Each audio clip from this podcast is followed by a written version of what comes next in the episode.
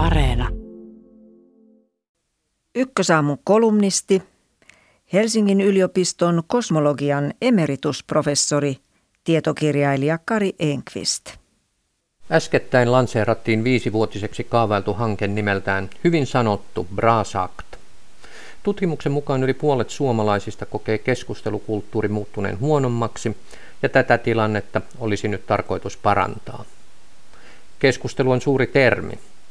Usein sillä tarkoitetaan pikemmin kommentointia.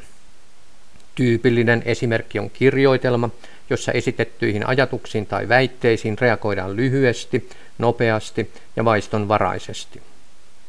Muitakin muotoja toki on, mutta some ja lehtien tai blogien kommenttiosiot ovat kansalaiskeskustelun lämpötilan määräävä polaaripyörre. Kutsun tässä lyhyyden vuoksi keskustelun aloittajaa nimellä Kesku.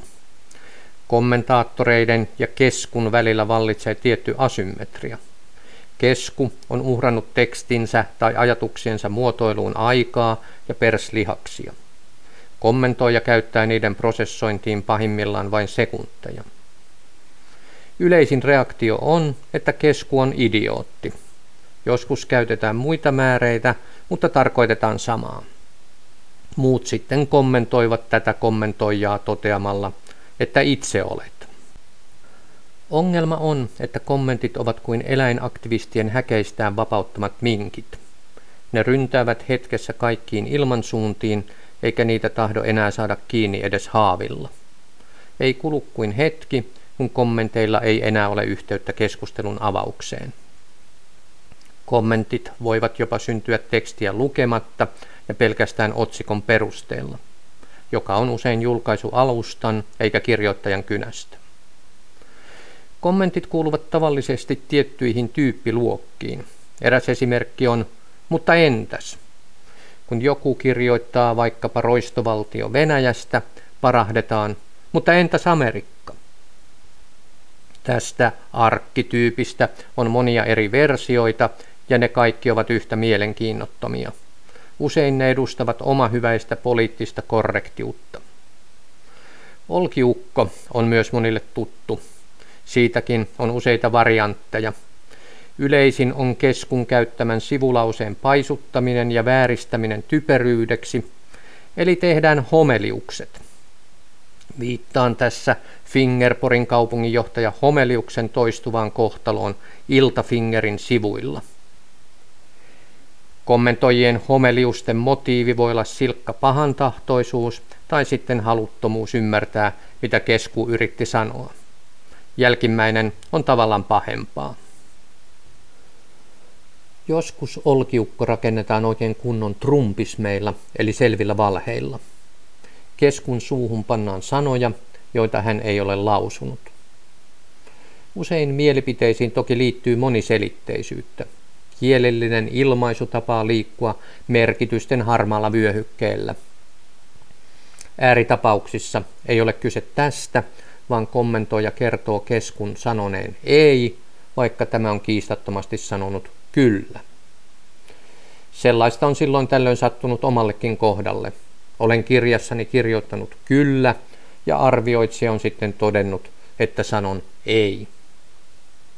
Kun tätä ristiriitaa sitten ihmettelin, kommentaattori selitti, että minusta muodostavansa kuvan perusteella hän oli odottanut minun sanovan ei. Näin olen päässyt ennakkoasenteisiin.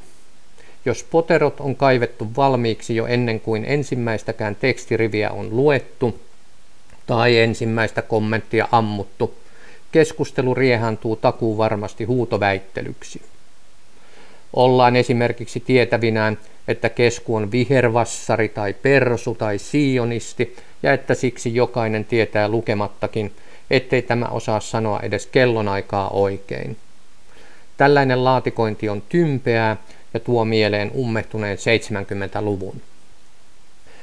Teoreettisen fysiikan tutkimusartikkeleita lukiessani ensimmäinen reaktioni on usein. Tämä nyt on aivan väärin. Mutta vuosikymmenten tutkijakokemus ja monet omat virheeni ovat opettaneet minua. Tiedän, että kirjoittajat ovat nokkelia ihmisiä. He ovat ajatelleet asiansa syvällisesti ja hioneet tekstiään pitkään. Siksi kolmannella lukemalla joudun useimmiten myöntämään, että ehkä sillä pirulaisella nyt sitten kuitenkin on jokin pointti. Viidennen jälkeen alan jo toivoa, että olisin keksinyt sen itse. Keskustelukulttuuria ei paranneta pelkästään siivoamalla kielen käyttöä. Tarvitaan myös asennemuutosta. Tarvitaan armollisuutta.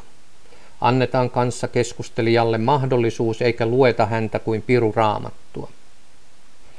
Nöyryyskään ei haittaisi. Olisi hyvä totutella ajatukseen, ettei peilistä sittenkään katso ylivertainen joka paikan nero.